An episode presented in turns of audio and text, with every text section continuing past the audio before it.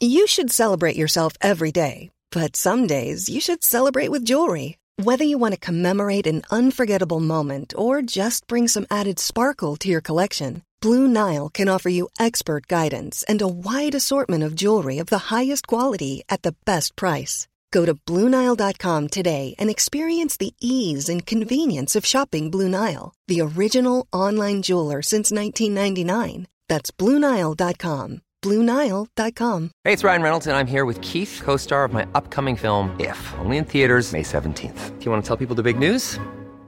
All right, I'll do it. Sign up now and you'll get unlimited for $15 a month in six months of Paramount Plus Essential Plan on us. Mintmobile.com slash switch. Upfront payment of $45 equivalent to $15 per month. Unlimited over 40 gigabytes per month. Face lower speeds. Videos at 480p. Active Mint customers by 531.24 get six months of Paramount Plus Essential Plan. Auto renews after six months. Offer ends May 31st, 2024. Separate Paramount Plus registration required. Terms and conditions apply if rated PG.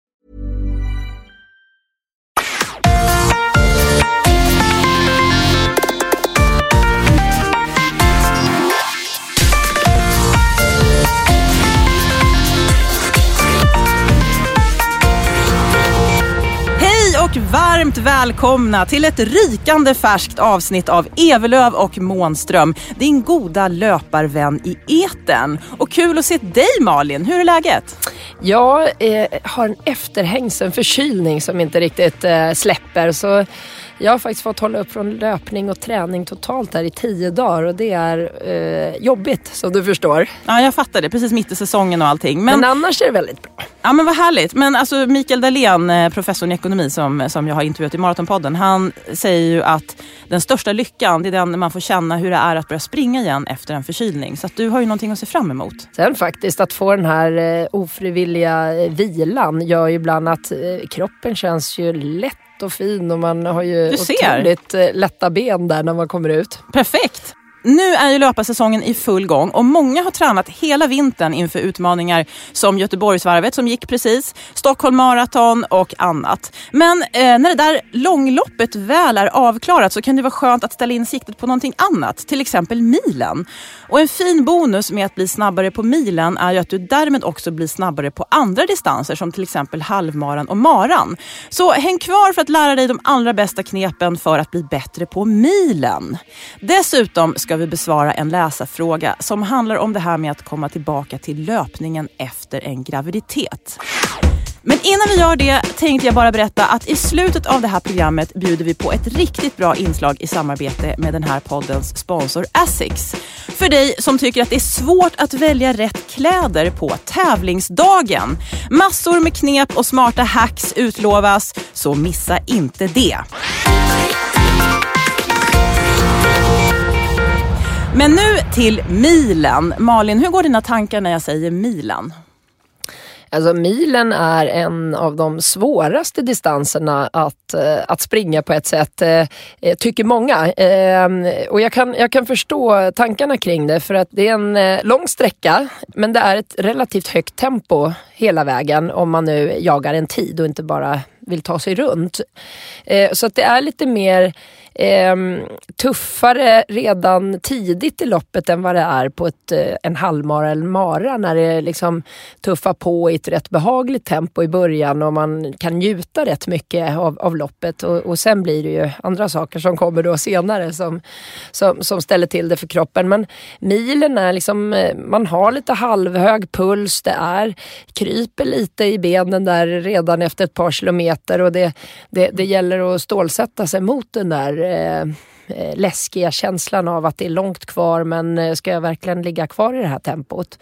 Eh, så det är en svår distans för många. Jag, jag tränar ju en hel del eh, kunder som, som har olika tidsmål på milen för det är en sån där tydlig distans som många har att eh, jag vill göra för, under 40 innan 40 det är en sån där det. typisk eh, manlig, eh, en manlig målsättning för många.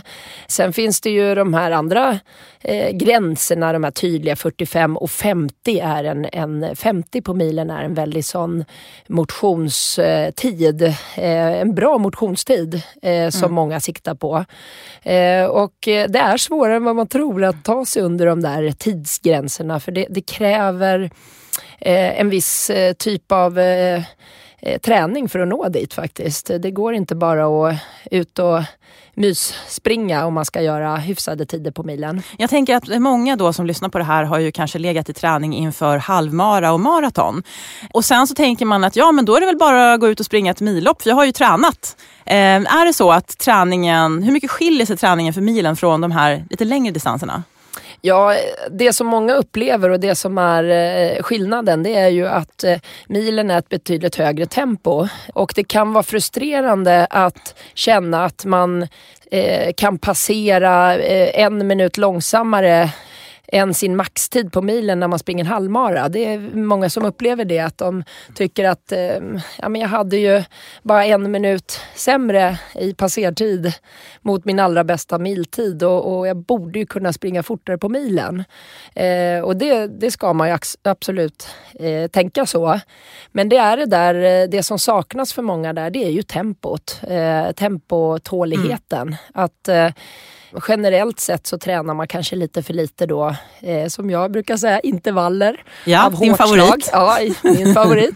Nej men just det här med att, att eh, tåla eh, hög puls, tåla ett högre tempo både på eh, korta intervaller och på långa intervaller. Och, och eh, det är ju det som, som krävs ännu mera för att springa bra på en mil än på lång, långlopp. Då. Även om jag brukar säga att man ska Kör mycket intervaller även om man ska springa långlopp då för att eh, få en så behaglig resa som möjligt på det där grundtempot. Eh, men just milen är nödvändigt att verkligen ha en, en tempotålighet i annars så, så hamnar du just i det där problematiken att du kan i stort sett springa två millopp på rad lika fort som du springer ett. Exakt, det känner jag igen mig själv i faktiskt. Och just det här att jag som ofta då springer maraton till exempel, då känner jag att jag kan inte spurta heller. För det saknas en växel mm. i milloppet då. Utan man tänker att ja, men nu är det bara en och en halv kilometer kvar. Så ja, kom igen nu kroppen. Men så händer det ingenting. Det är som att man har en gammal bil där liksom växeln bara har brakat ihop. Så det är på högsta växeln och ja. du vill springa fortare. Men man, alltså, skallen vill ju springa fortare mm. men det är att det går inte för man får inte igång benen. Och då är det alltså eh, så kallad överfart som jag hade behövt träna. Alltså riktigt snabbt tempo. Ja, alltså eh, både, både de här eh, som, korta intervallerna för att verkligen få en, en högre växel. Att du mm. faktiskt kan eh, kicka igång en, en åtta ben men du har faktiskt en, en växel till när slutet kommer. Och sen eh, även den här eh, snabbhetsuthålligheten då, det vill säga lite längre intervaller också, att man orkar ligga i ett, ett eh, lite överfartstempo mot sitt tävlingstempo fast lite längre då. Tröskelintervaller, att man, man tål, tål högre fart lite längre också. Så att det där måste man träna på. Det går inte att komma dit av att man har varit ute och kört en massa mil eller, eller eh, lugnt tempo. Utan det är bara, bara den träningen som, som ger det, den känslan i löpningen. Ja, och sen så sa du tröskelintervaller. Då tänker jag att folk kanske inte vet vad det är. Eh, och visst är det så, har jag fått lära mig i alla fall, att tröskelfarten är någonting som, som är lite, lite långsammare än tävlingsfarten på milen för de flesta. Eller i alla fall om man gör milen under timmen. Ja, Eller hur ska man na, tänka? Nej, alltså eh, tvärtom är det väl oftast att du kör eh, tröskelintervaller är ju långintervaller. Alltså, ja. eh, man kan väl räkna från en fyra minuter uppåt eller en kilometer uppåt. Men jag tänker själva tempot som man ska ja, hålla. Tempot är ju ofta då att det är lite snabbare än ditt tävlingstempo. Mm. Eh, om du ska köra... Ja, är det snabbare? Ja, om du ska köra okay. en kilometers intervaller mm. till exempel. Om du ska köra fem stycken en kilometers intervaller eh, då är ju det eh, tempot på de enkilometrarna lite snabbare än ditt tävlingstempo på eh, 10 kilometer. Så låt säga att du springer milen på 50 minuter. Det är 5 ja. minuter per kilometer. Ja. Eh, då ska ju de här enkilometers intervallerna ligga ja, på 4.45, 4.50.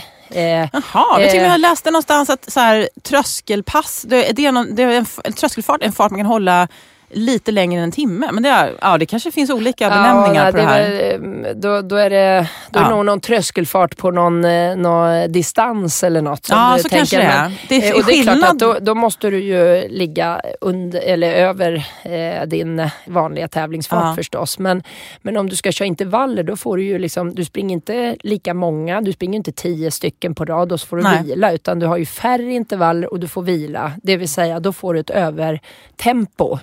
Och det är det som är också nyttigt att eh, sen eh, om du har sprungit de här intervallerna, långintervaller då i kanske 4.45 fart eh, och så är ditt tävlingstempo 5 minuters fart.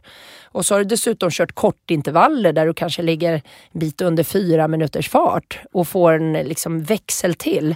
Då blandar du ihop det här och så känns den här 5 minuters farten inte så orimligt snabb.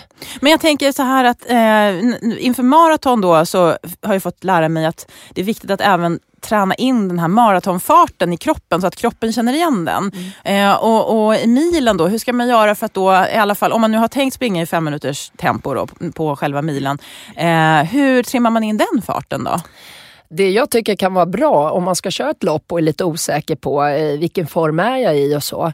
Då kan man köra en snabbdistans. Eh, och då, då kan man aldrig prestera lika bra på en träning som på en tävling. För det händer något med nummerlappen på. Ja, ja, det gör det. Även om du inte är en extrem tävlingsmänniska eh, eller någon elitlöpare eller så, utan du tycker att jag är en vanlig dödlig motionär, så, så händer det någonting. Många springer ett par minuter fortare på milen än vad de kan göra på träning.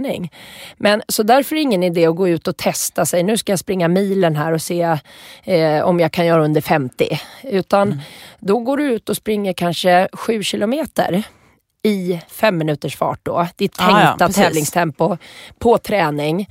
Och eh, klarar du då sju kilometer där på en vanlig vardag med lite tung i benen och, och eh, utan någon nummerlapp och utan hjälp vid sidan i fem minuters fart. Ja men då kan du nog känna att eh, det här är rimligt, det här ska jag försöka prestera på tävling nu. Okej. Så att, eh, det, det kan vara en jättebra en trygghet, en test. Eh, Sen får man inte deppa ihop om det skulle bli så att nej, jag eh, höll 5 och 10 istället för 5 minuters fart eh, den här dagen för jag var så tung i bena. Eh, för jag hade kört något annat pass dagen innan som satt kvar. Så att man får ta hänsyn till det också. Då. Men, men eh, snabbdistans tycker jag är en jättebra test av sig själv inför ett millopp. Och då är, Snabbdistans är vidrigt. det är vidrigt, det är jättejobbigt, det är eh, en plåga men det är ett 10 kilometerslopp är jobbigt Ja. också och det är lika bra att få både tävlingströtthetskänslan, du får tempot och du får en check av egentligen hur, vilken standard du har, vilken nivå du kan förvänta dig av dig själv. Mm. Så att, eh, och det kan man eh, det kan man försöka stålsätta sig att, att ge sig ut på. Ja, ja vi, får se där. Ja, men det, man kanske ska ha med sig någon eh, kompis eller om man... med en kompis eller eh, Någon som är lite snabbare kanske. På cykel om de inte På- hänger med. exakt, på cykel kan är man bra. sitta bredvid och, och klocka och säga japp. Just det. Eh, du hade fem minuter på den kilometern. Och, eh, Så gjorde ju du när du körde lite pass med mig inför maran här. Du Mm. hade ju klocka på cykeln och så sa du så här, ah, men nu springer du i det här tempot. Så det, det kan man ju faktiskt, eh, om man har en kompis eller en partner eller någonting, så kan ju den, den behöver ju inte ens vara löpare. Nej, nej. det är bara cykla bredvid och säg vad det är för tempo. Typ. Till och med om du har något, eh, något barn som är i en ålder där de eh, orkar cykla en liten bit så, Ja. så kan de kanske tycka det är kul. Och, Min ettåring kan ju hantera en iPad så det är bara en tidsfråga innan Ja, han ja. kan cykla bredvid och säga vad jag har för fart. Det, kommer ju, det är nästa år. typ. Men du, ehm, om, man, om vi säger då att eh, man har kanske ett tidsmål som man vill ha. Eh, och så, vad är realistiskt egentligen? Hur lång tid i förväg bör man träna då? Specifikt inför det här milloppet tycker du? Eh, ja, alltså det är ju jättesvårt att säga eh, beroende på vilken bakgrund du har innan. Hur mycket har du tränat och vad och vilken nivå du är på. Men det är klart att låt oss säga så här då, att du mest har kört då, eh, långdistansträning eller kanske bara vanlig motionsträning och inte gått in för något speciellt. Och så känner du att nu, nu ska jag springa det här. Då tycker jag i alla fall en, eh, att det är bra att ha en tre månader eller någonting sånt eh, på sig. Att eh, lite fokusera på att faktiskt lägga in lite eh, ja, lite träning som är lämpat för eh, att steppa upp ett snäpp. Och då, eh, vad, vad, tycker du är viktiga nyckelpass att få in då per vecka? Intervaller har ju du talat dig varm för. Men ja. hur ofta ska man göra det då? Om, om vi säger att man är en hyfsat normal så här, motionär då, som har ambitioner men ändå inte kanske siktar på pallen direkt utan mer Ja. Nej men alltså en, en, vanlig motionär tänker jag kanske springer tre dagar i veckan. Eh, mm. det, det, det, är i alla fall något som jag tycker att då kan man hålla en, en rätt bra grundnivå ut, utifrån sig själv utan att tappa. Utan man kan bli bättre om man liksom tränar rätt men har en kontinuitet varannan dag. Och sen gärna kanske sticker in någon eh, ja, styrketräning eller någon annan träning däremellan. Men, mm. men tre dagar i veckan är bra att springa och då tycker jag i alla fall ett av de passen ska vara ett intervallpass eh, av eh, eh någon av något slag. Och, mm. och det kan varvas mellan en kort intervall där du får upp riktigt övertempo, där du ligger och kör på med eh, mjölksyra och känner att oj, så här fort brukar jag aldrig springa. Ja, fy vad jobbigt det låter. Eh, Bara genom att höra dig berätta om det här. ja. Du hör att jag inte har sprungit på tio ah, dagar själv. Du längtar efter lite mjölksyra. ja, det är, jag, jag, jag, kan drömma om att få gå ut och springa med riktigt slut. Sådär. Malin, det här är inte, det är inte normalt att säga sådär. ja, nej, jag vet. Det är, det, jag är skadad från min elitidrottstid. Ja. Ja, nej, men, eh, och sen så, så är det bra att ha fortfarande den här, liksom, eh, du behöver inte vara ute på sådana här hysteriska 25-30 kilometers pass eh, om du ska springa milen. Utan, men det kan vara bra att springa lite, lite längre än milen någon gång i veckan ändå. Att du mm kommer upp i en 11-12 kilometer så att du liksom har bara längden i dig också. Eh, och sen så kan du ha ett pass där du eh, liksom springer en 7-8 kilometer och där kan du springa ibland då, om du har en pigg dag, kan du springa det lite fortare. Eh, och tar du lite lugnare om du känner dig trött någon dag. Men eh, eh ett för de flesta som, som aldrig har kört intervaller eller något, eh, något kvalitetspass och där, så gör det väldigt stor skillnad på att få in ett sånt i veckan mm. eh, under tre månader. Då, då händer det grejer. Jag tänker att om man ser då, säg tre månader och så när man närmar sig tävlingsdagen då, kan man, byta, kan man köra intervaller två gånger i veckan eller, ska man, eller är det bättre att ha det i början? Jag tänker om man vill ah, kanske pulsera på något vis, eller vad det nu heter. Att man ja. så här, kör lite tuffare någon vecka och lite lättare någon annan vecka. Och när ska man göra det i sådana fall? Men jag tror att eh, invändningen är väl att man kanske börjar med en gång i veckan. För det är ju lite tuffare mentalt och det är eh, tuffare fysiskt också på ett sätt. Att, att man kan eh, bli trött lättare i muskulärt sätt och det sitter kvar mera det passet. Eh, eh, så att jag tror att man kan köra liksom första månaden en gång i veckan. Sen kanske man kan gå upp andra månaden då. Nu pratar jag tre, tre månaders spann. Det behöver inte vara mm. exakt tre månader här men jag tycker att det är en rätt bra tid att ha på sig. Då har du vant in dig eh, med fyra pass, eh, fyra, fem sådana intervallpass och sen kan du gå in i en tuffare då mellan eh, månad om man säger mm. så. Där andra månaden då kör du två sådana pass per vecka och då tycker jag att man kan ta ett kort intervall och ett långintervall per vecka. Eller ett, en back backe, en långintervall. Eh, så att man har två helt olika intervallpass per vecka. Och en sån som ligger lite över milen. Mm det är min oh, idealvecka. Jag, jag får liksom rys när jag känner hur, hur, hur idealiskt det här är. Om, om, man får styra upp det så här för de flesta. Då, då, jag vet ju att det här ger resultat. Så det är det som är så Vad härligt. lyser du ögonen ja, på dig här? Ja, jag, ja. Jag, jag känner att... Oh, men du, sista månaden då, men så här, ska man ta lite lugna, li, ska man ta bort det här eh, andra intervallpasset och försöka lätta upp lite inför tävlingen? Eller hur ska man tänka där? Ja, men jag tänker kanske att om, man, om det känns bra med det här och man känner att eh, det ger resultat, vilket eh, jag är helt övertygad om att det ger och, och, att man känner att kroppen håller och du har inte ont någonstans och så. Då tycker jag man kan fortsätta med det här till två veckor eh, kvar inför loppet med dubbla intervallpass. Så du kör egentligen kanske ett sex veckors period med två intervallpass per vecka.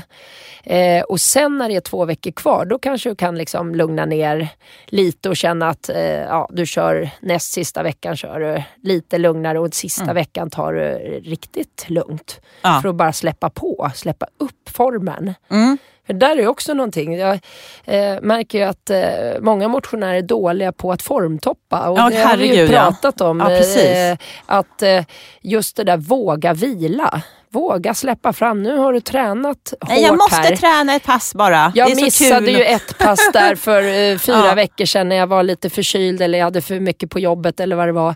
Eh, och det måste jag eh, ta igen nu. Mm. Utan eh, när man kommer in till sista veckan då är det att bara bli sugen på att springa, släppa upp, bli lätt i benen. Och ehm, det där är ju eh, drömmen att få stå på en startlinje och känna lite som jag känner nu när jag Ja. varit förkyld. Att det, det Som en häst i som står i vad heter det, spiltan och vill Ja, iväg. eh, här greyhoundhundar som står och, och de här dörrarna eh, smäller upp och så Ja. bara rusar du ut. Det, det är den känslan. Du ska vara lätt i, i, i benen, ska känna som att ah, jag har inte fått springa så mycket som jag vill sista veckan. Men hur, om man tänker själva träning, eller tävlingsdagen då, liksom taktik under loppet. Är det, för halvmara och maraton på motionsnivå har jag ofta fått höra att äh, du behöver inte värma upp egentligen. Det kanske räcker med lite så här löpskolning om du vill. Men annars kan du se inledningen av loppet som en uppvärmning. För att just som vi sa i början, det går ju lite lugnare och det är inte i början som avgörs eh, själva loppet utan det är mot slutet. Men hur, milen då som är kortare, vinner man någonting på att eh, jogga upp lite varv, som uppvärmning inför? Jo men det tycker jag absolut. Det är ju, det är ju ett annat tempo. Eh, så att långlopp, eh, där, där vill man ju spara så mycket som möjligt. Det är klart att de här elitlöparna på maraton, de måste värma upp för de ska susa iväg i tre minuters fart där på Precis. första kilometern. I alla fall herrarna. Och, och det är klart att det gör du inte bara eh, från en sittande stol. Eh, men motionärer har ju gott om tid på sig att komma igång oftast. Men ju fortare du ska springa desto mer eh, igång måste du vara innan. Så att eh, eh, milen tycker jag absolut är värt att jogga en liten sväng, stretcha lite, köra några stegringslopp så att du får upp pulsen eh, och, och liksom studsa igång dig lite. Så att du, Stegringslopp är så här ruscher som är Ja. kanske så här 80 meter någonting. 80-100 meter med stegrande tempo. Du star, ja, växlar upp eh, från ettan till fyran, inte maxtempo men liksom skön, fin, snabbare löpning mot slutet. Och, och där får du lite puls, du får lite stuns i, i, i steget och du känner att du är redo att gå igång. För annars så kan det kännas eh, som du blir väldigt trött på en gång eh, om, om man inte har värmt upp. Det är som att inte värma upp inför en intervallträning, att du bara går ut utanför dörren och sätter kroppen. igång. Det går inte heller. Utan det, det, det, det är jättebra att göra det. Sen är det självklart vilken tid du har tänkt på att springa på milen. Ju, ju fortare du ska springa där desto viktigare är det eh, att du är uppvärmd än om du har ambition och kanske mjukstarta även där och komma igång. Då. Mm. Men, eh, men milen är, eh, ja, det är en eh, svår distans. Jag, jag vet många långlöpare, alltså extremlånglöpare, de säger att milen är den vidrigaste distansen, den värsta. Eh, jag såg på tv en eh, ultratjejen Ja, här som sa att milen är vedervärdig men däremot ett 24 timmars lopp, det är, det är något annat. Och, Men jag tycker faktiskt att maran på ett sätt mentalt är lättare för mig än milen. För att jag vet att liksom maraton, ja, men jag, jag kan liksom gneta på. Eh, och så sista milen där så plockar man alltid lite folk för de har gått ut för hårt. Men milen den är svår. Alltså just den här, det här att, bara, att det ska gå fort på en gång. Och man har inte råd att... Eh, ja, finns inget utrymme för att eh, mysa igång och komma Nej. igång om man nu har lite ambition att springa på viss tid. Utan det är, det är lite småjobbigt eh, hela vägen. Mm. Men det gäller att hitta det här precis ideala tempot också. För milen är väldigt känslig i, i vad man är tränad för. Att det går inte bara ställa sig och tänka att ja, men jag hänger på den där eh, tjejen i rosa linne där. Hon, hon, ser, hon ser bra ut.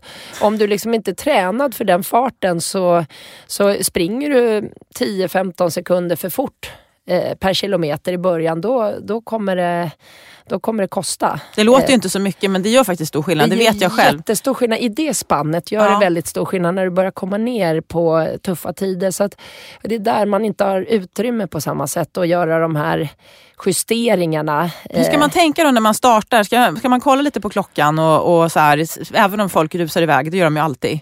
Ja, eh, absolut. Jag, det, det försöker jag alltid lära mina kunder att göra sitt eget lopp. För det, det är mycket adrenalin där i de där sammanhangen och när nummerlappen som vi har pratat om gör sitt och, och många eh, får ett påslag som så de känner inte hur fort det går i början. De, det känns jättelätt och rusar iväg och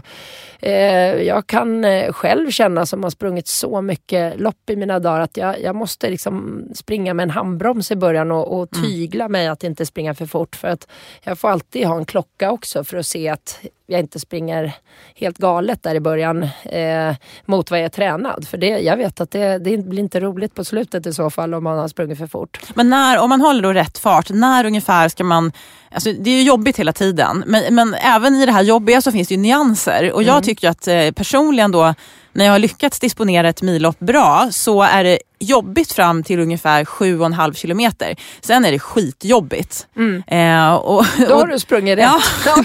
Men då är det den här sista biten här då när, man, när det kommer den här stumheten i benen och man får inte det här liksom, klippet och så kommer en liten, liten backe sådär kanske. Och så, hur, har du något tips där? Hur jobbar man mentalt på slutet för att ändå hålla ihop det hela?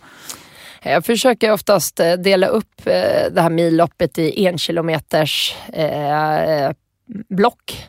Eh, och det, alla de här mi, större milloppen har ju en kilometers skyltar och annars så har man ju oftast på klockan själv att du kan stämma av. Och, och det är rätt skönt att, att bara liksom bocka av den här, det är som du säger fram till Eh, fem, sex så går det rätt hyfsat. Även om det är småjobbigt så, så går det ändå tuffar på på något sätt. Sen runt sju, eh, där börjar det bli rätt jobbigt. Även om du är eh, elitlöpare och tränad så, så börjar det svida. Eh, men då, eh, då brukar jag tänka liksom att det är egentligen nästan bara två kilometer jobbigt där. För att eh, sista kilometern då är man inne på någon sorts eh, mental eh, upplopp. Ja. Eh, så att det är på något sätt att bara ta sig fram till nio. Så om du börjar bli trött vid sju, sju och en halv, då är det inte jättelångt kvar. Alltså då är det till nästa kilometerskylt som jag försöker fokusera. Och då är det mycket det där att försöka hålla, hålla ihop löptekniken så man inte rasar ihop eh, och blir Mm. tung i överkroppen utan försöker springa med en stolt hållning och, och, och försöker liksom hitta en andning som, för där är ju också på millopp så är det ju något helt annat med andningen än Ja på långlopp. herregud, det måste vi prata om. Ja, för att, eh, Blåsbälgen. Ja, jo för att där känner man ju hur det, man eh, pustar och fräser och, och, och tung andning. Och jag, får, jag måste ju verkligen kämpa för att det ska bli kontrollerad andning. För jag tycker att man vill helst bara alltså andas utan att behöva tänka, för det är så jobbigt. Så man bara vill liksom flåsa hjärnet. Ja. Men det är inte så bra har jag fattat, för att det inverkar negativt på löpningen. Ja, alltså det är ju svårt att, att, att helt styra sin andning när man är i, i ett sånt skede. Men, men det, det är ju lite samma där som med, med löptekniken, att hitta en rytm. Eh, så att den inte blir liksom oregelbunden och eh, man fladdrar hit och dit. Utan det är liksom, även om det är en eh, tung, tuff andning så att den ändå har någon sorts rytm. Och, och då är det oftast, eh, jag har i alla fall tänkt på min egen andning ibland när jag är i väldigt så eh, kraftfull andning, va, hur den går automatiskt. Och då är det liksom två snabba inandningar med både näsa och mun och sen en kraftig ut. Ja. Blåser ut med hela munnen så att man liksom tömmer lite Som profylaxandning inför förlossning för de som har testat det. Det är mycket utandning man fokuserar på. Ja, men just det där att få, att få, få, få tömma ut luften ordentligt. För jag Ja. tror att det är det som, som kan kännas ibland när man kommer fel i andningen. Att eh, man inte tömmer någon gång utan du, du drar in lite korta andetag eh, och sen så blåser du bara ut halvdant och så, så kommer du Ja, det blir hyperventilation, så här, att det inte och så händer något. känns det jobbigt i hela mage och, och bröst och överallt. Men får man den där ordentliga utandningen så känns det i alla fall som att du eh, lugna ner dig lite grann. Men sen, jag kan bli knäckt av, det här tror jag många känner igen sig av. Man kanske anmäler sig till ett lopp och så tänker man sig, men idag ska jag, ska jag springa på och, och med en bra känsla, det ska gå fort. Så har arrangören skrivit att det är en flack milbana och så kommer det backar. Alltså alltid. Jag har nästan aldrig sprungit ett millopp som är helt platt, förutom i Berlin, där var det verkligen platt. Men annars är det ju alltid en liten backe och då blir man lite lurad och så tänker man så här, lite förbannad blir man när backen kommer. Samtidigt vet man att nu måste jag göra det här på ett bra sätt. Hur ska man attackera ja, den där jag backen? Jag tycker ändå stadslopp ska ha någon sorts backe, annars så får du springa på bana om det ska vara helt Eller i Berlin. Platt. Ja, eller i Berlin. Nedförsbacke eller 10 kilometer. Ja, det är väl bra. Ja, nej men jag, jag tycker liksom att ett stadslopp, 10 kilometer som det oftast är, det, mm. det, är ju, det, det ska vara lite upp och ner och hit och dit. Och vissa det? är ju värre, värre än andra då. Eh, och det vet man ju oftast om då, att som midnattsloppet till exempel som är ett, ett eh, inte det snabbaste 10 kilometersloppet mm. om man ska göra tid, det är, men det är otrolig stämning och Har du annat. sprungit det? Jag har sprungit det flera ja. gånger eh, och det är, ju, det är ju tufft. Det är ju några sådana där riktiga knixiga stupranta backar upp och det är lite kullersten och det är hit och dit men det är ju otroligt läckert lopp. Men, men det, jag tycker inte att, att man kan, ska du liksom bara vara ute efter tid då, då tycker jag då får man väl anmäla sig till 10 000 meters lopp då och köra 24 varv på bana. Åh oh, herregud. Vad är det roligaste milloppet du har sprungit då? Eh, ja, det är, alltså midnattsloppet är ju på kvällen med mm. lite lördagkväll med fest och man, man känner den här öloset eh, från, från krogar och folk, speciellt om det är varmt och fint väder. Då är det himla häftigt lopp för då, då hör man musik från lägenheter runt om på Söder. Och det, eh, mm. Att springa i mörker gör också att det känns som man springer fortare. Ja, man blir lite lurad där. Eh, sen eh, det, det roligaste upplevelsen upplevelsen av, av ett, ett 10 kilometerslopp var faktiskt nere i Falkenberg eh, en sommar när jag var på semester och hälsade på en, en eh, kompis där, en löpartjej. Mm. Och eh, så satt vi hela familjen där och barnen och alla och grillade och hade trevligt och så sa hon att ja men det är ju det här Falkenbergs stadslopp imorgon. Eh, så satt vi och skojade, ja men ah, kanske ska vara med och jag var i väldigt bra form så jag tänkte så här, ah, jag kan väl bara ta det som en rolig semestergrej. Ja. Och det är så skönt med de där små loppen ibland. Då cyklade vi ner på morgonen ner till eh, Stortorget där och så gick man in på, på banken där och där satt de och hade anmälningar och så mm -hmm. frågade om det var möjligt att efteranmäla sig och det gick ju jättebra förstås. Och så eh, var det liksom start där några, några timmar senare och så, eh, så jag sprang ju på pers där. Det är mitt, ja, helt bara från ingenstans? Ja, det är mitt ja. pers fortfarande på milen på stadslopp eh, från det loppet. Och, och det visar lite... Och du vann loppet ska vi säga också. Ja, jo men det gjorde mm. jag. Men, mm. eh, men det är lite det där liksom att eh, ibland kan det vara bra och kanske inte heller vara så himla eh, uppstyrd med att det ska vara på ett visst sätt och, och så. Utan... Det kan ju ta bort glädjen från eh, löpningen tycker jag, när man eh, har planerat och så här, för allt för mycket. Och... Ja, för jag, liksom, jag vet inte, jag hade inte bara tänkt på att jag skulle springa något lopp då, men samtidigt så hade jag tränat väldigt bra och kände att ja, men jag är faktiskt i rätt bra form, jag kan väl köra. Vet du vad det sjuka är? Mitt eh, pers från milen kommer från nyårsloppet. Ja. Visst är det sjukt? Då har jag ändå sprungit så här jättesnabba, du vet i Berlin, så 10 kilometer helt platt. Ja. Och så persar man på nyårsloppet som går på nyårsafton, när, alltså när det verkligen inte är säsong. Eh, och det är en tvåvarvsbana med en brutal backe i mitten. Var går det någonstans? Eh, I Vallentuna. Med start Oj. på alltså Vall, Ekebyskolan heter det, på idrottsplanen där.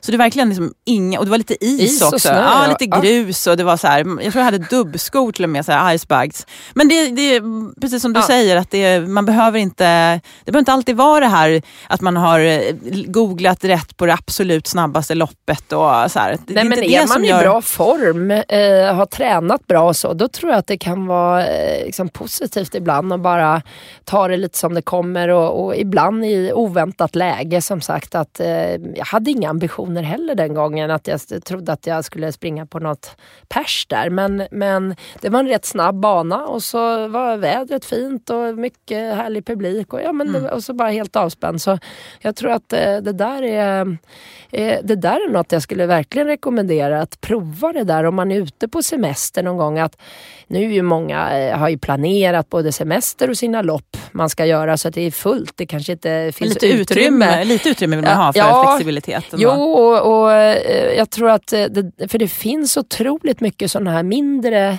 eh, lopp eh, och det finns ju även på ställen som är betydligt mindre än de här städerna också. Det finns ju sådana där ute på små landställen och ja, skärgården. Och skärgården. Ja. Det finns alla möjliga sådana där små roliga grejer som det har startat med att kanske någon eh, ja, eldsjäl där eller någon granne mm. som är intresserad har startat en lopp och så har det blivit större och större och så är det inte bara grannar som springer utan plötsligt så kommer det folk från stan och börjar springa mm. det där. Så Jättekul. Det, det är ett väldigt roligt sätt att kanske förena eh, en semester med, eh, med eh, något skoj. Eller så här helgutflykt. Men jag tänker att det är ett jättebra tips faktiskt nu inför sommaren. Man kan gå in på till exempel exempel Spring, eller så Löpning för alla, har en väldigt bra kalender mm. för svenska lopp. Eh, och Då kan man gå in där och titta vad det finns för någonting och hur man anmäler sig. För ibland kan det vara lite svårt att anmäla sig till de här jättesmå loppen för att det kan vara att man ska mejla någon eh, kassör eller någonting så här, i god tid. Eller så kan man alltid efteranmäla sig. Men ofta kan det vara att man måste ha med sig kontanter och sånt där. Så det kan vara väl, värt att kolla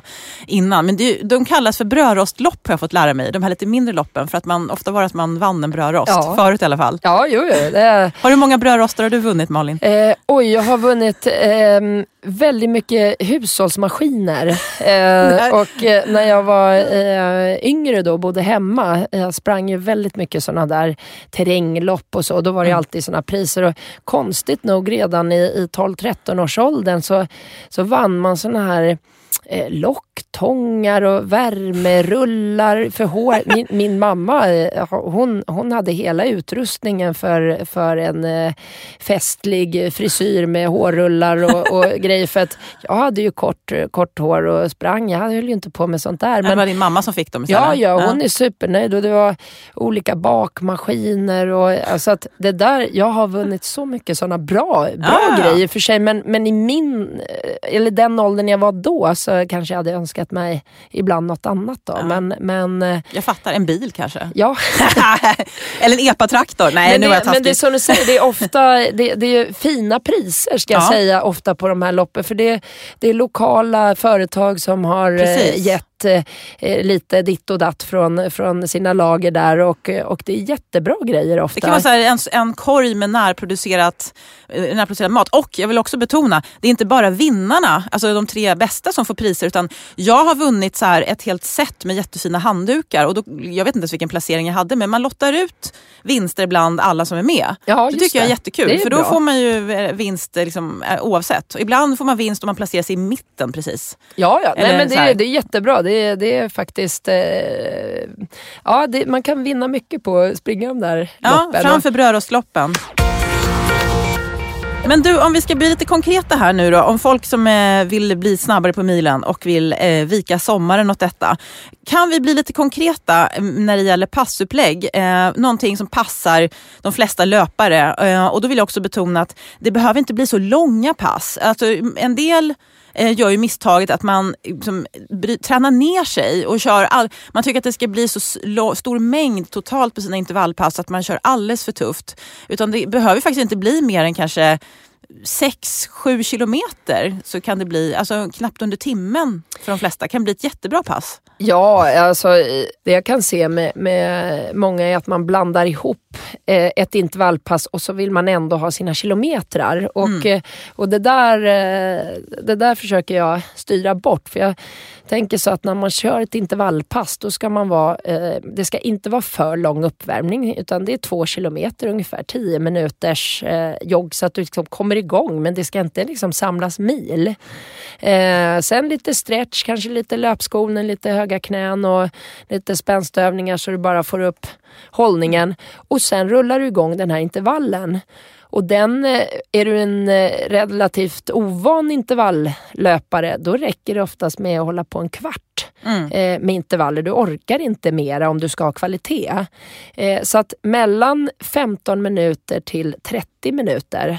Där har vi liksom tidsspannet. Jag, mina intervallpass tar aldrig mer än 30 minuter. Mm. Eh, Dina egna menar du, för mina- din egen träning? för min egen Ja. träning, alltså, där är vi i, i eh, alltså om man tränar till och med elit eh, så tar inte det heller så hiskligt lång tid för att det är hög kvalitet och det, är, eh, det, det tar inte längre tid med, med de intervaller du ska få in. Mm. Så att eh, någonstans däremellan tar det här och så lite uppvärmning då, 10 minuters uppvärmning, eh, lite nedjogg. Så att ett sånt här pass, eh, i, eh, det tar mellan, ja runt 45 minuter kan du lätt vara tillbaka Mm. och ha tagit det liksom lugnt ändå. Du har stannat och stretchat och du har liksom Kört lite styrketräning kanske på slutet med Ja, några, som några motstånd. kårövningar och lite Ja. liksom bara på gräsmattan och så lite stretch. Men, så att inom en timme så har du gjort liksom allt rätt. Mm. Eh, och dessutom fått massa bra löpning. Och då får du inte liksom tänka att oj, det blev bara 6-7 kilometer löpmässigt eh, på det här passet. Eh, oj, det, ja, det, det räknas ju inte. Utan eh, det är högsta kvalitet på det här Ja, passet. för det kan ju vara att fyra av de här sex kilometerna har gått i en väldigt stor överfart som det heter. Alltså mycket fortare än vad man skulle klara av att springa sammanhängande.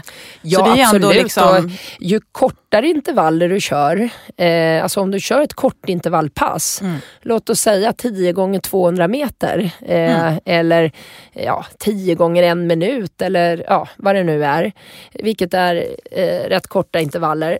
Eh, då är det två kilometer i, i eh, intervallform då och sen Mm. lite uppvärmning på det. Det blir ju ingen, ingen sträcka överhuvudtaget att räkna Nej. med, inget att skriva in i träningsdagboken knappt. Eh, Inte om man vill ha en massa varv runt jordklotet. Nej. Men det är otroligt bra träning. Du, du eh, behöver inte fler intervaller än så. På Man ska ju vara lite sugen när man springer själva tävlingen tänker jag också. Att man inte bara har malt på och har Ja, men uttråkad. eh, man måste veta vad, vilket pass, eh, vad man är ute efter i olika pass. Och det är det att Mm. eh, kvalitetsträning, då struntar du fullständigt i hur många metrar eller kilometrar du har sprungit. Utan då är, det, då är det vad du har gjort där och hur du känner dig efteråt. Att jag Mm. orkar inte mer. Man släpar sig hem på de där fem minuter nedjoggen kan vara jättejobbiga efter ett intervallpass för att man är helt slut. Mm. Eh, och, och du vill också poängtera att även om man är supertrött efter de där intervallerna och helst bara vill liksom ligga kvar i gräset eller börja gå, så rekommenderar jag verkligen att man tvingar sig själv och springer i alla fall, eller joggar i alla fall 10 minuter. För det, man kommer ha igen det sen, man återhämtar sig snabbare och eh, hem och dra på er kompressionsstrumpor och känner er som en riktig löparnörd. Eh, bara tips från mig. Det, det funkar mycket bättre och duscha lite kallt på, på underbenen. Det är också en sån här löparhack jag har tagit till. Ja. För att inte, när jag passerade 40 så märkte jag tydligt att det blev mycket jobbigare att återhämta sig.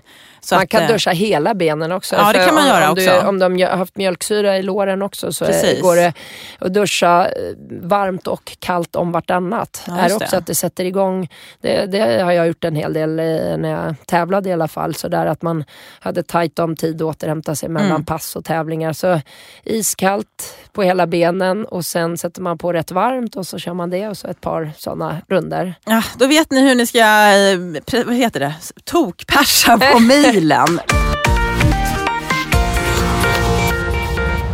Vi måste hinna med en lyssnarfråga. Malin, det är en kvinnlig lyssnare som undrar någonting om hur man kommer tillbaka till löpningen igen efter graviditet. Mm. Det där är ju så otroligt olika och, och där har väl eh, du och jag helt olika erfarenheter också. Ja, kan du eh, läsa hennes fråga bara? Ja, precis. Eh, eh, Hej, är ute och tränar och lyssnar på er.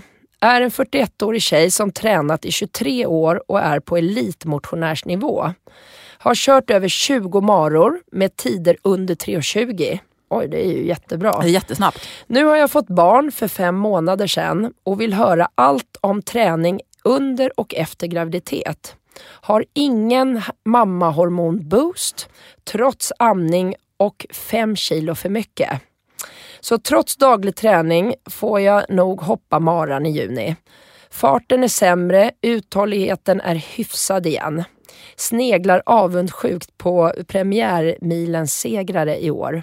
Hur lyckas eliten komma tillbaka så fort?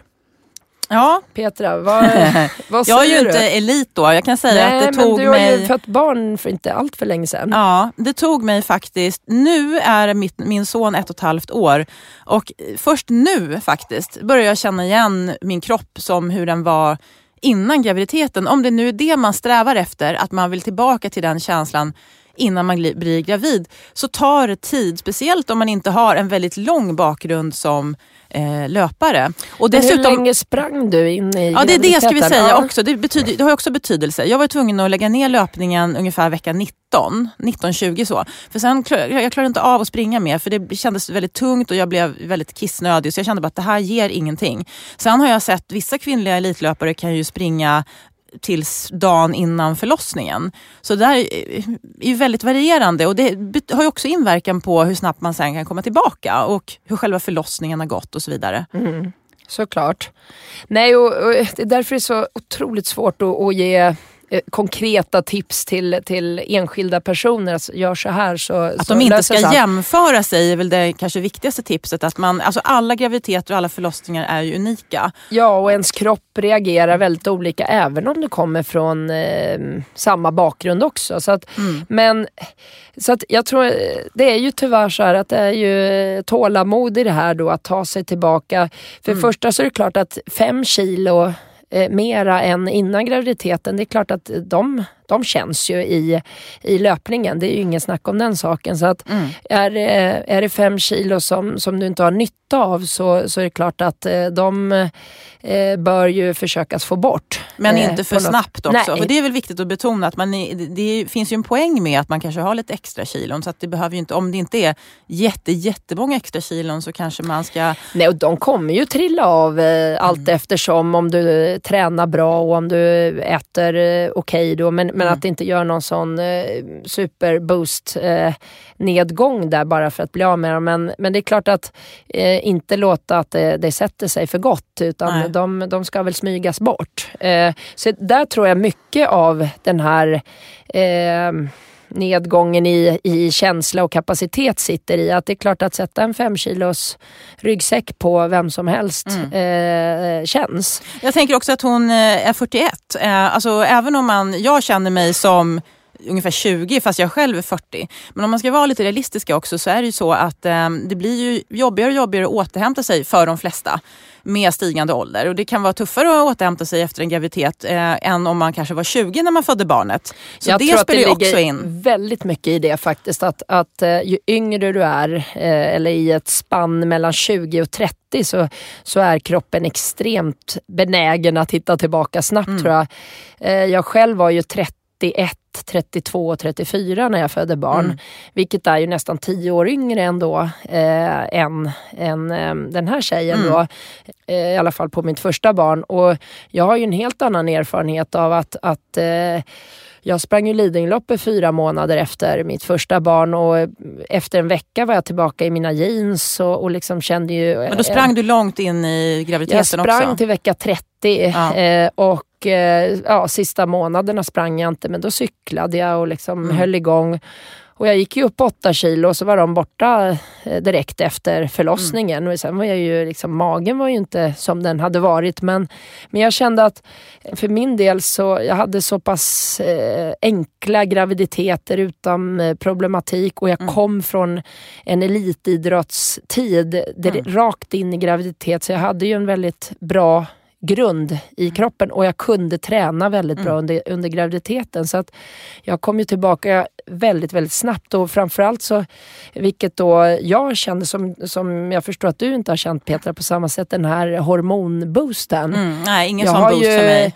jag var ju aldrig trött fast jag sov väldigt lite. Jag, jag kände mig ju stark som tåget eh, när Mm. jag ammade. Det var ju Men jag var ju tio år äldre än du när jag fick mitt Ja. barn, så jag tror att det spelar in Det faktiskt. tror jag. Alltså, sen såklart att man har en, en elitidrottsbakgrund, eh, men jag jag har ju tränat hela livet så jag kände mig ju ändå inte ur form. Men, men jag tror att det, det blir tuffare. Det är liksom, man, blir, man måste återhämta sig längre. Man kanske får ansätta lite mer tid. Ja, enkelt. och sen bara få se att eh, nu har hon fött barn det här året och en Mara i år, ja om inte den blir av så, eh, så har du ett år på dig och, Mm. och ta tag till nästa år och, och eh, verkligen ha en långsiktig plan då och känna att eh, ah, men nu ska de här kilorna successivt trilla av under det här året. Jag Mm. tar det lugnt, tränar klokt eh, och nästa år då, då smäller Jäklar. det. Ja. men jag sprang ju faktiskt en mara då, kanske inte, det ska man absolut inte rekommendera alla, men jag kände att jag ändå var kapabel till det.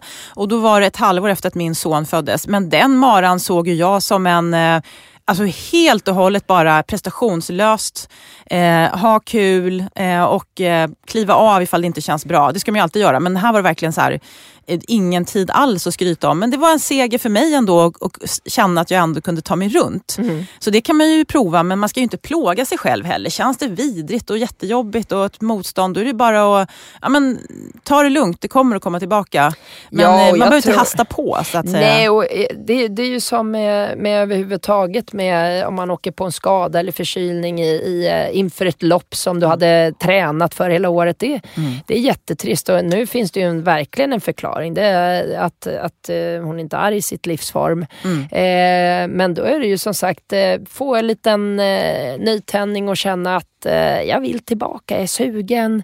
Eh, jag tar nästa år eller jag tar något till hösten, eh, något på vägen. Precis. Maran nästa år blir en stor comeback-satsning och till hösten kanske kör något millopp eller bara liksom har en långsiktig härlig plan med, med, med en ny motivation som man ibland kan få av att man har varit borta ett tag från, från det här eh, långvariga tränandet på, på en viss nivå. Mm, ja, men precis. Och, även, ha inte så bråttom och eh, var lite realistisk och eh, ja, men, se lite långsiktigt tycker jag. Ja, och inte jämföra sig med andra. Inte för- jämföra sig, För det är nej, nej, liksom nej. Att, att titta på någon som, oj, och hon har också fött barn och kom, är så bra och magen är platt. Och det är olika och det är ingen idé att eh, titta så mycket på andra utan eh, se, se sin egen situation och göra vad man kan av den. Och, Mm. som sagt, jag tror att mycket ligger i åldern faktiskt. Ja. ja, men så är det ju. Och det är ju jättekul oavsett ålder att få barn. Men jag tänker att man får också vara lite realistisk. Okej, jag är 40-ish. Så ja, okej, då får man ta det lite lugnare. Och, men du kommer att komma tillbaka det, om du vill. Men eh, se tiden an för att vara lite tråkig då. Nästa år, Nästa år, då jäklar. Då kanske hon vinner premiärmilen. Vi får kolla på resultatlistan sen.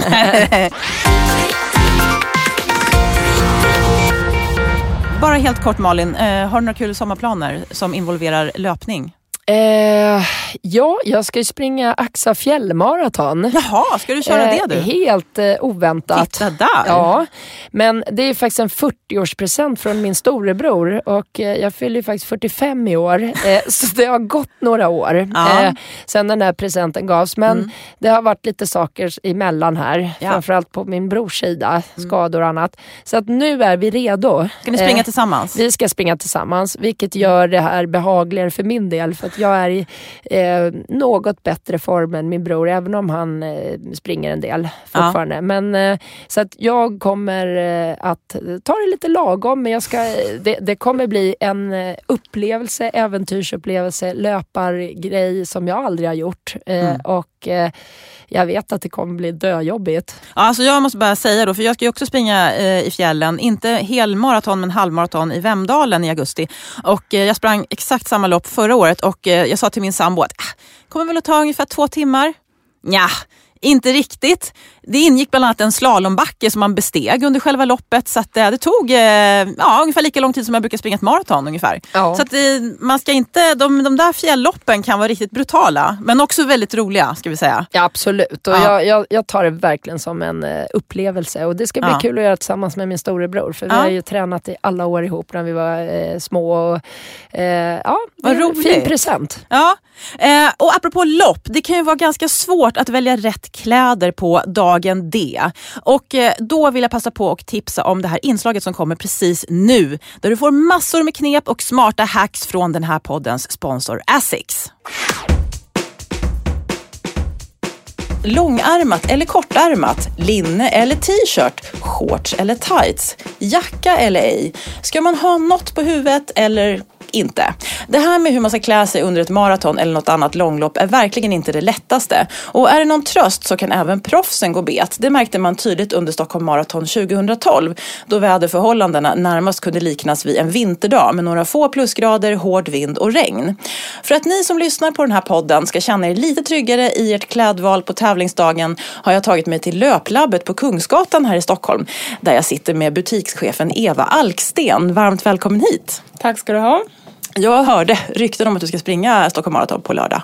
Ja, det stämmer. Det blir, jag tror det blir mitt femte Stockholm Marathon. Och eh, då är ju den stora frågan, vad ska du ha på dig? Ja, jag brukar göra så att jag bestämmer inte det förrän själva loppdagen. Utan det är så himla lätt att titta på vad väderleksrapporterna säger. Men det kan ändras så pass fort så att jag bestämmer mig ungefär en timme innan start vad jag ska springa i. En timme, betyder det att du tar dig till själva tävlingsområdet med olika uppsättningar kläder alltså?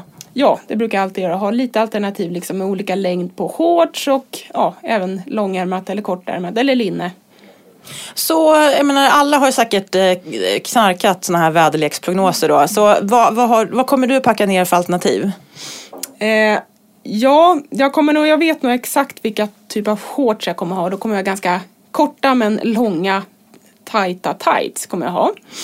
Och ja, med största sannolikhet så blir det nog en t-shirt som man springer i. Många säger ju att eh, ja, t-shirt kan man inte ha på tävling för då känns det inte som tävling, man ska ha linne. Så här. Jag såg ju till och med folk 2012 som sprang i linne när det var sådär regn och så men mm. då, då gick det inte så bra för dem. Jag tror att de frös väldigt mycket. Det kan jag tänka mig. Jag såg jag var inte och tittade på loppet men jag såg mycket bilder efteråt och det såg kallt ut med linne. Har du någon rekommendation då? Eh, har du någon sån här temperaturgräns för dig själv? Och som du brukar rekommendera andra att ja, men under den här temperaturen så tar jag shorts och går det över så har jag någonting annat. Eller hur brukar du resonera? Ja, om det är ungefär 10 grader eller varmare då har jag alltid shorts. Speciellt om det är tävling. Och så var det en bekant till mig som också hade, hon hade sin gräns att var det 15 grader eller mer, då är det linne som gäller och den har jag också börjat köra på. Och sen så ska man också säga att mm, det, det, är ju så att man springer oftast fortare på ett maraton eller halvmaraton eller vad det nu kan vara än sin normala träningsfart. Så även om den här klädseln kan kännas kall när man är ute och springer sitt distanspass så går det ju fortare oftast på ett lopp. Det kan vara bra att tänka på. Ja, jag brukar tänka och rekommendera att fem till tio minuter in i ett lopp eller ett träningspass så måste man tolerera att frysa. Fryser man inte direkt när man sätter igång eller ger sig ut på sitt pass det är då man ska bli lite skrämd för då har man troligtvis klätt på sig lite för mycket. Och det finns lite knep man kan ta till när man står där i starten. Jag själv har ju kört det här berömda sopsäckstricket. Eh, när man så här klipper hål i en sopsäck och så står man där och försöker värma sig lite. Brukar du också göra det? Ja, jag tycker det är jättebra. Jag tror jag körde det inför Stockholm Marathon 2000 15 var det väl, det regnade ganska mycket och då stod jag just i en sopsäck i startfållan som jag drog av precis när startskottet gick så tog jag av den just för att man vill inte starta och fortfarande vara blöt. Och ett tips då till er som kör sopsäcksticket är ju att eh, när ni då eh, kränger av er sopsäcken, släng den vid sidan om. För jag har kompisar som har halkat på blöta sopsäckar och faktiskt eh, skadat sig. Så det är ingenting att rekommendera. Eh, man kan ju även ha på sig gamla kläder som man ändå har tänkt slänga. Ja, det är också en väldigt bra idé just så att man slipper stå och frysa och liksom Ja. Och sen så ska vi säga att många större lopparrangörer brukar faktiskt samla upp de här kläderna som löparna kränger av sig och eh, lämna till eh, välgörenhet. Mm, det är en väldigt fin grej så det, då känns det lite bra att det man slänger inte bara hamnar i en sopsäck. Precis. Och har du några andra tricks, sådär, man brukar prata om hacks, som du brukar ja, ta till när du ska klä dig inför ett längre lopp? Ja, men det är nog dels sopsäcken som vi pratade om och även det här med att man har lite slit och slängkläder som man kan kasta av sig i startfållan eller när man har väl sprungit ett tag och, ja, och blivit varm så kan man slänga det i vägreden några kilometer in i loppet. Eh, men sen så har jag jag tränar väldigt sällan i keps men på lopp så brukar jag ha det på mig för det tycker jag är väldigt skönt oavsett liksom. Regnar det så är det jätteskönt för att man slipper regnstänk i ansiktet. Men är det jättesoligt så är det också väldigt skönt. Eh, det här med solglasögon eller keps kan ju vara ett dilemma för många. Vad brukar du ge för råd då? Ja, någon gång har jag kört på dubbla faktiskt, men det tyckte jag inte behövdes. Då tycker jag egentligen att kepsen fyller en större funktion. För den kan man doppa i de här vattentunnorna längs banan och sätta på huvudet och svalkar i alla fall någon kilometer. Och till er som springer med musik i öronen så vill jag verkligen rekommendera att ni plastar in eventuella spelare, packar mobilen vattentätt om ni nu får för er att springa genom de här duscharna. För annars så blir det ingen musik och då är det inte, blir det inte så kul längre. Brukar du springa med musik? Nej, jag har nog aldrig sprungit ett lopp med musik faktiskt. Ibland på träningspass för att peppa lite men jag tycker det är ganska skönt att liksom gå in lite i bubblan och bara fokusera på sig själv. Ja men då behöver ju inte du tänka på det. Men det kan vara bra att tänka på som sagt eh, om man har tänkt hälla vatten över sig att äm, ha det i bakhuvudet. Eh, ett, ett annat hacks, hack heter det kanske i singular, som jag brukar använda det är ju att köpa så här billiga handskar på typ Clas Ohlson, såna här trädgårdshandskar i bomull. För då känns det inte lika jobbigt att slänga iväg dem eh, eftersom de är lite billigare. Ja, men den är inte heller dum. Jag har gjort samma fast jag kört på så här noppiga fingervantar. Och sen också någonting som man brukar se eh, på vissa tävlingar när det är lite så småkallt, det är ju armvärmare. Tycker du att det är värt att investera i armvärmare? Men det kan vara ganska bra att ha för då kan man ha på dem i start och så kan man rulla ner dem så de bara sitter runt handleden resten av loppet eller så kan man ge dem om man har någon anhörig som står längs banan så blir man av med dem. Ja, för det är ju som sagt, jag tycker det är skönt för då om jag står och velar mellan långärmad tröja eller t-shirt eh, så brukar jag oftast eh, kompromissa med de här armvärmarna för då slipper man ju ha liksom någonting precis under armhålan. Jag tycker att det kan vara ganska jobbigt där för då blir det liksom lite fritt blås och som du säger, man kan rulla ner dem. Och de brukar inte vara jättedyra heller va? Nej, det finns lite olika varianter men nej, det kan vara väl investerat. De håller väldigt länge också. Eh, och eh, det här med löparjacka, jag, alltså, jag vet inte varför men jag ser ofta folk som springer i löparjacka fast det är väldigt varmt. Va, va, varför gör de det? Bra fråga. Jag tror många är väldigt rädda för att frysa. Jag själv tycker inte heller om att frysa men man måste just komma ihåg att det tar ett tag innan du blir varm och hjärtat kommer igång och börjar pumpa. Så att ja, därför klär man nog på sig lite för mycket i början, mm. tyvärr. Det finns inget som är jobbigare än en löparjacka som man ska knyta runt midjan sen och, och det, det inverkar ju negativt på löpningen tycker jag. Ja, den stör ganska mycket och så kanske man måste fästa om nummerlappen på något sätt och så. Så det kan, nej, mm. i största möjliga mån undvik vindjacka. Eh, och sen det här med fladdrande plagg eller tajta plagg. Vad föredrar du personligen? Eh, jag föredrar nog tajta plagg som ändå sitter lite, lite löst. Jag vill inte att det ska kännas som en kroppstrumpa sådär. För sen när jag väl blir varm så blir det att allting bara känns som att det sitter åt. Så att lite, lite luft emellan hud och plagg vill jag ha. Du jobbar ju på Löplabbet. Vad, vad, ser du de här sista dagarna inför till exempel Stockholm Marathon? Vad är det folk så här, panikköper? Dels så är det kosttillskott, absolut. Alltså som man ska ha, lite gels och sånt under maran. Sen är det ganska många som köper Bodyglide som är lite vaselinliknande som ett stick. Mm. Som man har för att minska risken för skavsår. Men sen är det just kanske lite linnen och lite shorts beroende på vad det är för väder. Eh, vet man att det ska bli väldigt kallt så brukar det gå en hel del vantar. Så att allt beror på vädret faktiskt, vad som säljs. Du, du nämnde något, något att man smörjer in sig själv för att få lite bodyglide. Så det finns ju, jag brukar använda något som heter Sportslick. Det säger jag inte för att jag är sponsrad av dem. Jag tycker det är en fantastiskt bra produkt också. Eh, kanske har samma funktion. Att man verkligen så här, kläggar in fötterna i det. Och, eh, för att undvika skavsår. Eh, och även andra kroppsdelar. Det kan ju vara mm. sömmen i sport-bh mot huden till exempel och liknande. Ja precis, man kan ju, ja det vet de flesta som har sprungit långt lopp, man kan få skavsår precis överallt. Där man minst anar det faktiskt. Mm. Jätte, jättekonstigt. Eh, men du, vätskebälte då? Det brukar man också se folk springa med. Och även rygg, vätskeryggsäckar. Ska man ha med sig det på, på ett långlopp tycker du? Jag vet att jag körde vätskebälte på mitt första Göteborgsvarv som jag sprang. Eh, och det är skönt på sitt sätt för då kan man undvika vätskekontrollerna. För det blir ganska stökigt där för oss som springer på ja, men en liten genomsnittstid så är det väldigt mycket folk samtidigt. Så det är skönt att slippa den stressen samtidigt som att det är ganska trevligt att få servicen längs banan också. Du slipper bära med det där extra kilot eller vad det nu innebär. Men det, det, gör inte att du tappar så att säga tävlingskänslan av att du har med dig eh, ett vätskebälte eller en vätskeryggsäck? Och för vissa kanske det är så. Svårt att säga men ja, jag skulle nog rekommendera att inte köra med vätskebälte eller ryggsäck. Brukar du ha med dig gel eller någonting sånt när du springer lopp? Ja, det brukar jag ha. Dels för att kunna få ta den energi jag vill, exakt den produkten och också den tiden jag vill. Sen, var, var fäster du den någonstans undrar jag? Eh, dels så har jag ofta lite fickor på de plaggen jag väljer för att jag vill kunna ha med det där. Men ibland så har jag kört silvertejp runt handleden för att få plats med någon gel där. Men funkar även ganska bra med säkerhetsnålar i, i byxkanten också. Sä vänta, kan du utveckla det lite? Säkerhetsnålar i byxkanten? Mm, vissa, vissa gels har en ganska bra topp så man liksom kan fästa dem i, kan man säga, i linningen på, på byxorna. Är det en sån topp som då inte är som en plastskruvkork utan det är bara en sån som man river upp? Ja, precis. Aha, och så bara sliter du loss den sen och tar den? Mm. Okej, smart. Det har inte jag tänkt på. Det är ju jättekul. Eh, och eh, vad, vad mer ska vi tänka på? Jag hör också att om det är risk för regn så bör man tänka på att dra åt skosnören lite extra för att skorna vidgar sig när de blir blöta. Hmm, är det någonting som du har tänkt på? Nej, det har jag faktiskt aldrig tänkt på.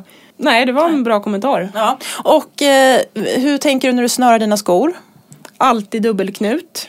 Det är jätteviktigt för det, så, det tar ganska mycket energi och frustration just att stanna och behöva knyta om skorna. Och dessutom om det kanske är kallt ute så blir man ganska stel i fingrarna och man blir trött sen och behöver böja sig ner och alltid dubbelknut.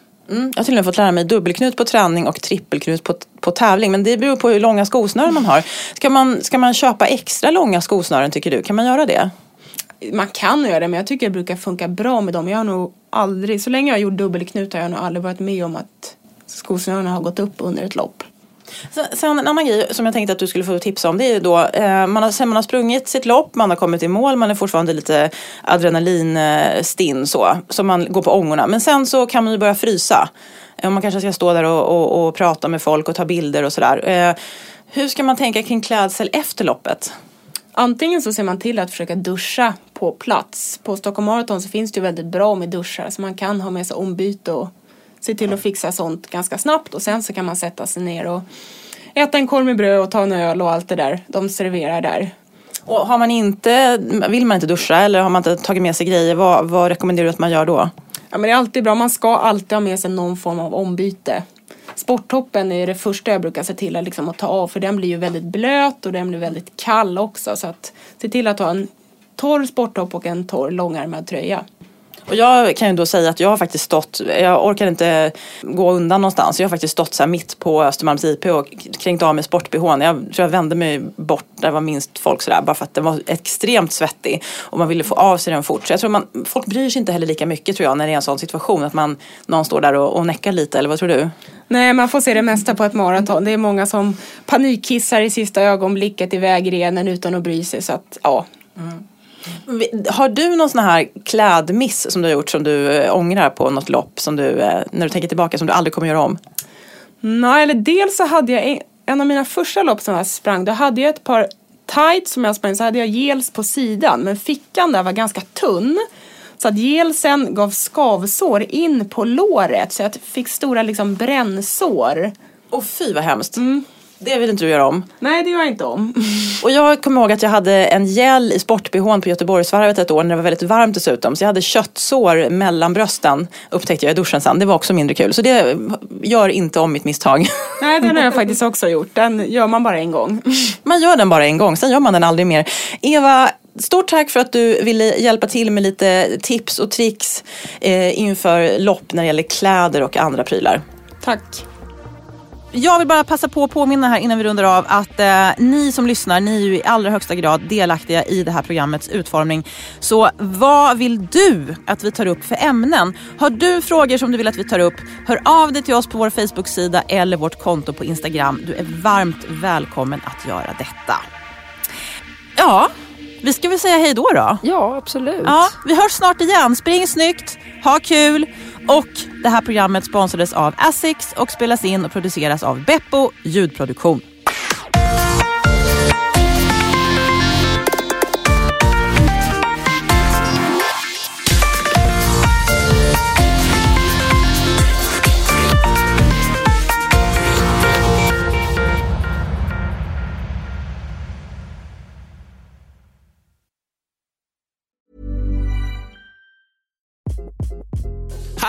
This is Craig Robinson from Ways to Win, and support for this podcast comes from Invesco QQQ, the official ETF of the NCAA. Invesco QQQ is proud to sponsor this episode and even prouder to provide access to innovation for the last 25 years. Basketball has had innovations over the years, too. We're seeing the game played in new ways every day. Learn more at Invesco.com slash QQQ. Let's rethink possibility. Investco Distributors, Inc.